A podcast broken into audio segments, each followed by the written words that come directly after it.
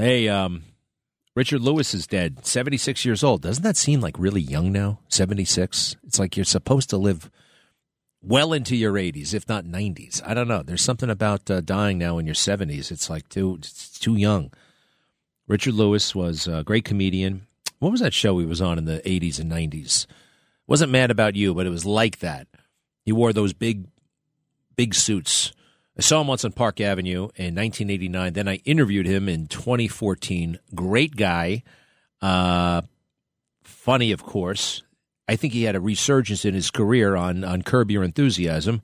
Let's see here. Here he is on Curb Your Enthusiasm. Richard Lewis, cut 16. I came up here for the tape, and thank you, but I, I, God, I hate doing this because you know you always you always take it the wrong way. You've taken everything the wrong way ever since I've known you. Seven years ago, I was in Paris, and I remember exactly. Forget Paris.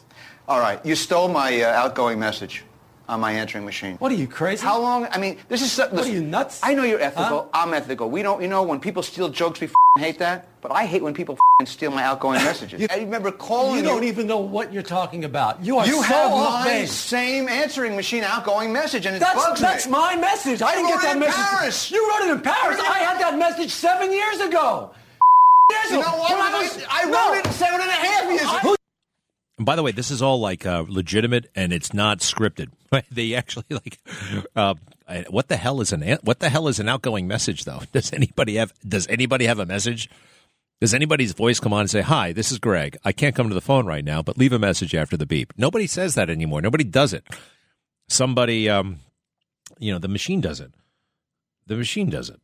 Um, where's another one? Ooh, this is a little bit blue, I'm told.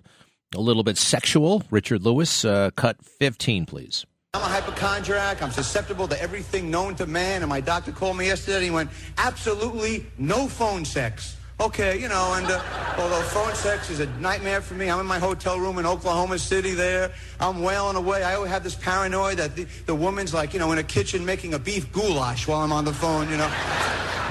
You know, and I never have an orgasm healthily. I mean, uh, I just, you know, I usually, basically, I just do impressions of other men enjoying themselves, which is sad. The best one the last three years, I do Gleason. Oh, that's good. That was. Uh... I started getting angry. You got to get in touch with your anger, you know. And I started getting, hey man, I was pissed off. She didn't love me anymore, and I started running out of terms of endearment. It was sad. I, I called her breast Mutt and Jeff, which was sad, you know. Uh, let's see here. Richard Lewis was born on t- June 29th, 1947, in Brooklyn, in the same hospital as his friend and future co star, Mr. David. What hospital?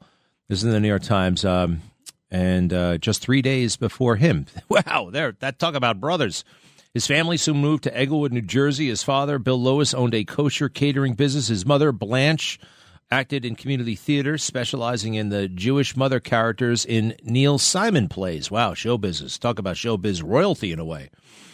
Mr. Lewis on The Tonight Show in 1977. After finding success as a comedian in New York nightclubs, he became a regular on late night talk shows.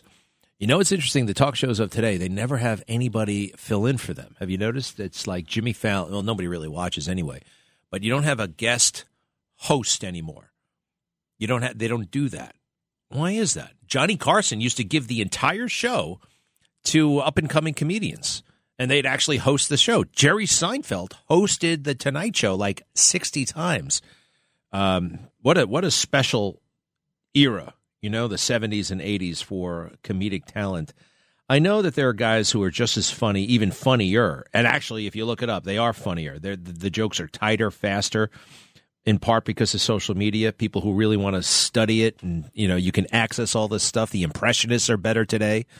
Rich Little, remember Richard Little? Rich Rich Little, he's he's like a, a crude in comparison, a crude in terms of it's so rudimentary. And uh, the the impressionists today are much much better because you know you don't have to go to the library to find a videotape of you know, George W. Bush. You can find it in your phone in about a half a second, and then work on your impression